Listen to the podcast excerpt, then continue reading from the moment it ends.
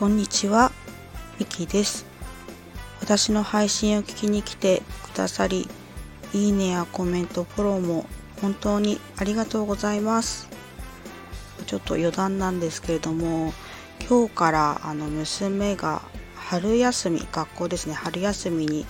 入りまして、で、あの、児童クラブ、学童ですね、利用しているので、あの、まあ、今朝も学童に行ったんですけれどもあの毎日お弁当が必要になるんですよね。で、えーと、今朝は娘が私が作るってなって何を詰めるのかなと思って、まあ、半分一緒に作ったんですけれども中を見たらですねミニトマトがあの4つ入っていてあのおかずのお弁当箱の3分の1ぐらいを占めていってちょっとびっくりしたなっていう感じでした。ちょっとそんな余談ですが今回もどうぞよろしくお願いいたします。えっと今回はですねあの一昨日配信できなかったあの花粉症のお薬についてちょっともう一回収録してみたいなと思いましたで、まあ、花粉症のお薬ってどんなものがあるのかっていうお話をしたいんですけれども、まあ、お薬って結構シビアなので、まあ、個人的見解も含めてお話ししたいと思います。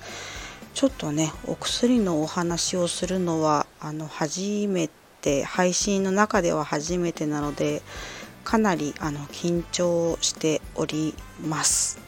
で、えっ、ー、とですね、最初にちょっとお詫びがありまして、あの本当はあの成分名まであの細かくお話ししたいんですけれども、ちょっとですね長くなるのでそこは割愛したいと思います。またですねあの今回のお話はあの15歳以上のあの妊娠や授乳中以外の大人の方向けにあのお話をしたいと思います。なので今日はあの花粉症のお薬のあの種類と大まかなあの成分ですねで選びやすくなるようなあの説明をしていきたいと思います。あの花粉症の症状といったら、まあ、主に鼻水やくしゃみあとは目のかゆみなんかが出てくるかとは思います。でまあ毎年ねあの花粉症の方はあのその時期になると起こるのでもちろんあの病院にねあの通っている方もいればあの時間がなくてちょっとドラッグストアで買おうっていう方もあの多いのではないかと思います。でドラッグストアに行くとたくさん花粉症の薬ってあるんですよね。なのでちょっとそこら辺についてちょっとお話ししたいと思います。まず花粉症の薬っていうのはあの大きく分けて3つありましてで1つ目があの鼻炎の内服薬ですね。で2つ目があの点眼薬目のお薬ですね。で3つ目が点鼻薬あの鼻にシュッとするスプレーですね。点鼻薬があります。でまず最初はあの1番目の鼻炎の内服薬についてちょっとあのお話ししてみようと思います。あそうそうあの使用する基本の成分ですね。ちょっとそれをお伝えするの忘れました、えーと、基本の成分は抗ヒスタミン薬になります。で抗ヒスタミン薬って何ぞやっていうことなんですけれどもあの鼻水やあのくしゃみが起こるメカニズムですね。そのメカニズムにヒスタミンっていう成分が関係しているんですよね。でこのヒスタミンをブロックしてあの鼻水やくしゃみを抑えようではないかというのが抗ヒスタミン薬になります。とではあの鼻炎の内服薬のお話に戻りますね。えーと、内服薬については大きく分けて2種類あります。えーと、で1つ目がですね第1世代の抗ヒスタミン薬です。で2つ目が第2世代の抗ヒスタミン薬です。でですねどう違うかと言いますとあの1番目の第1世代の抗ヒスタミン薬っていうのが、ま出ている症状を抑えるということです。で第2世代の抗ヒスタミン薬っていうのは出ている症状を抑えるプラスその後の症状を出にくくするあの働きをしてくれます。でですね1つ目の第1世代の抗ヒスタミン薬っていうのは即効性があります。なので出ている症状に対してすぐ効いてくれるんですよね。なんですけれども、ま、結構よく言われるんですけども副作用が結構出やすいです。えーと、主に眠気と口の渇きですね。それが結構強く出やすくなります。まあ、どんな商品があるのかっていうと、まあ、一例なんですけれどもあのパブロンの鼻炎カプセル S アルファかな？あとストナリニ S とかそういうのがあの第1世代の抗ヒスタミン薬になります。で2つ目の第2世代抗ヒスタミン薬っていうのが効き始めがゆっくりなんですけれども副作用があのぐっと少なくなります。であの、まあ、どのくらいで効き始めるかっていうと、まあ、個人差が結構あるんですけれども言われているのは、ま、飲み始めてから、1週間からまあ2週間ぐらいですかね間っていうふうに言われています。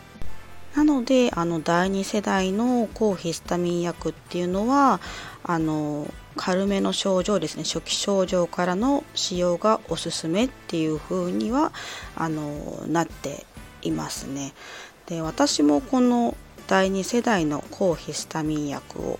飲んでいるんですけれども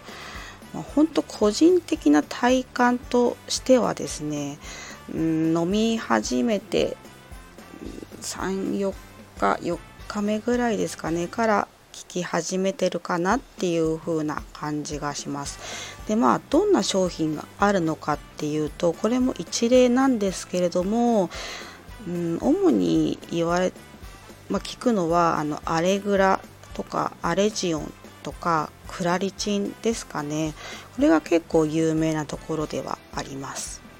とこのまあ有名な3商品についてはですねあの効果に大きな違いがあるのかっていうところなんですけども、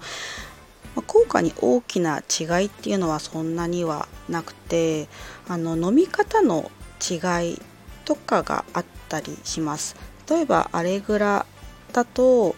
あの1日2回朝食後と夕食後。でアレジオンとクラリチンは1日1回就寝前っていう風になっています。で、まあ、注意というかあの基本的には眠気が少ないお薬なんですけれどもあのアレジオンのみですねあの注意書き添付文書にですね服用後の運転操作をしないでくださいっていう風に記載されているので、まあ、車の運転される方は、まあ、アレグラとかクラリチンを選んであげるといいかなと思います。ではですね次に大枠2番目の点眼薬目薬についてお話ししたいと思います。目薬はですね大きく分けるとまた2種類ありましてそれがですね抗ヒスタミン薬種剤のものとあの2つ目が抗アレルギー成分種剤のものがあります。でまあこれもどう違うかっていうと、まあ、抗ヒスタミン取材あ薬取材のものはやっぱり出ている症状を抑えるっていうことですね。で抗アレルギー成分取材のものは先ほども出てきたようにあの第2世代の抗ヒスタミン薬と同じように出ている症状を抑えるプラスその後の症状を出にくくする役割があります。でですね点眼薬については今やっぱりいろんな種類があってあの今はですねこの抗ヒスタミン成分ですねすぐ症状を抑える成分と抗アレルギー成分ですねその後の症状を出にくくする成分どちらも入ってるものが売っているんですよね。なのであの2つ入っているものを選ぶのがおすすめになります。まあ、理由としてはあの抗ヒスタミン成分だけのものだとあの、まあ、価格帯は安いんですけれどもあの結構目薬をさす頻度が高くなるんですよね。あのまあ、その時の症状を抑えるんですけども時間が経つとまた目が痒くなるっていう感じです。であの抗アレルギー成分の方はあの症状を出にくくしてくれるのであの目薬をさす頻度もあの少なくなるためです。であの商品名についてはちょっとパッと出てこないんですけれども、まあ、私が使ってている目薬はですね抗アレルギー成分と抗ヒスタミン成分が入っているものを使っています、ま、商品名としてはあのマイティアのアルピタットっていう商品ですねを私は 個人的にですね、まあ、使っています。とでは次にですね大枠3つ目の点鼻薬あの鼻のシュッとするお薬についてお話ししたいと思います。これもあの大きく分けると2種類あります。これはですね1つ目はですねやはりあの抗ヒスタミン成分が入った点鼻薬ですねで2つ目が、えっと、ステロイド成分が入った点鼻薬になります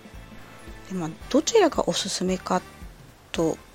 言われるとですね個人的には、えーと、ステロイド成分が入った点鼻薬の方がおすすめになります、まあ、理由はですね2つありまして、えっと、1つ目の理由がですねステロイド成分の方が効果が高いんですよね。あの鼻水っていうのがあの鼻の中でアレルギー物質が反応して炎症が起きている現象なんですけれどもその炎症を抑える効果っていうのがあのあのステロイド成分の方が高くなるためです。であの2つ目の理由としてはあの抗ヒスタミン成分の方の点鼻薬だとあの鼻炎の内服薬と一緒に使えないっていうのがあるためです。あのお花の中にお薬を入れるのであの体内に吸収されるんですよねなのであの内服薬と成分が重複するのでまああの抗ヒスタミン成分の点鼻薬は一緒に使用できないっていう風になっています。とまあステロイドって聞くとあ結構怖いなっていう風にあの感じる方もいらっしゃるんですけれどもあの、まあ、これはですねあの副作用はあの出にくいあのお薬になっているのであの免疫疾患とかそういうのがなければあの安心してお使いいただけるお薬になるかとは思います。でですね、えっと、どんな商品があるかなんですけれども、まあ、最近、えっと、医療用医薬品から降りてきたのはフルナーゼっていう商品があります。であのこのフルナーゼってお薬なんですけれどもこれは陽指導医薬品と言いましてあの薬剤師さんがいるお店ではないと買えないっていうお薬になるのでドラッグストアによっては置いてない場合もありますなんですけども他にもあのステロイド成分が入ったあの点鼻薬も置いてあるあのお店もあるかと思います。えーと、商品名としては、えーと、とナザールアルファ AR かなあとはパブロンビエンアタッ薬なんかが、えーと、ステロイド成分が入った点鼻薬になっています。この2つの商品に関してはですね薬剤師さんがいない店舗でもあの登録販売者さんがですねいるお店であればあの買うことができるので、あのそうですねドラッグストアに置いてある確率は高いかなというふうに思います。ああとちょっと思い出したんですけれどもステロイドがなんでこう安全性が高いかっていうとその理由としてはあのアンテドラッグのステロイドを使っているからっていうことですね。あのアンテドラッグのステロイドっていうのはあの幹部に効いて、まあ、その後体内で吸収された時はあの分解成分が分解してしまうのであの悪さをしないっっていう働きがありますなのであのあのステロイド点鼻薬っていうのはあの安全性が高いかなっていうふうに考えられます。とですね、ここまで、えっと、花粉症のお薬3つについてあのお話ししました。えっ、とですね、成分見分けるのが難しいんですけれどもあの価格帯にですね結構差があるので、まあ、見分けるポイントの一つにはなります。でですね内服薬についてはですねあのジェネリックにあたるあのプライベートブランドですね自社製品商品ですねが販売されているものもあるんですよねアレグラとかはあるかなと思います。でまああの効果にあの差はないのであのその方が少しあの安めに買うことができます。あとはですねあのやっぱりドラッグストアに行って、まあ、迷ったりとか、まあ、ちょっと不安があるわっていう方はあの、まあ、薬剤師さんとかあの登録販売者さんにですねあのご相談いただけるといいかなっていうふうに思いますですね。えー、まあ、この時期ですごく恐縮なんですけれどもちょっとまあ花粉症のねお薬選びにお役に立てればいいなっていうふうに思います。と以上ですね。今回は花粉症のお薬の種類についてお話をしました。かなり長くなってしまい申し訳ないです。最後までお話を聞いていただき本当にありがとうございました。えっ、ー、ともうあもうすぐ2時なんですね。すいません。ちょっと本当に収録も遅くなってしまったんですけれども皆さんあの素敵なね一日になりますようにまた配信を聞きに来ていただけるとすごく嬉しく思います。ではありがとうございました。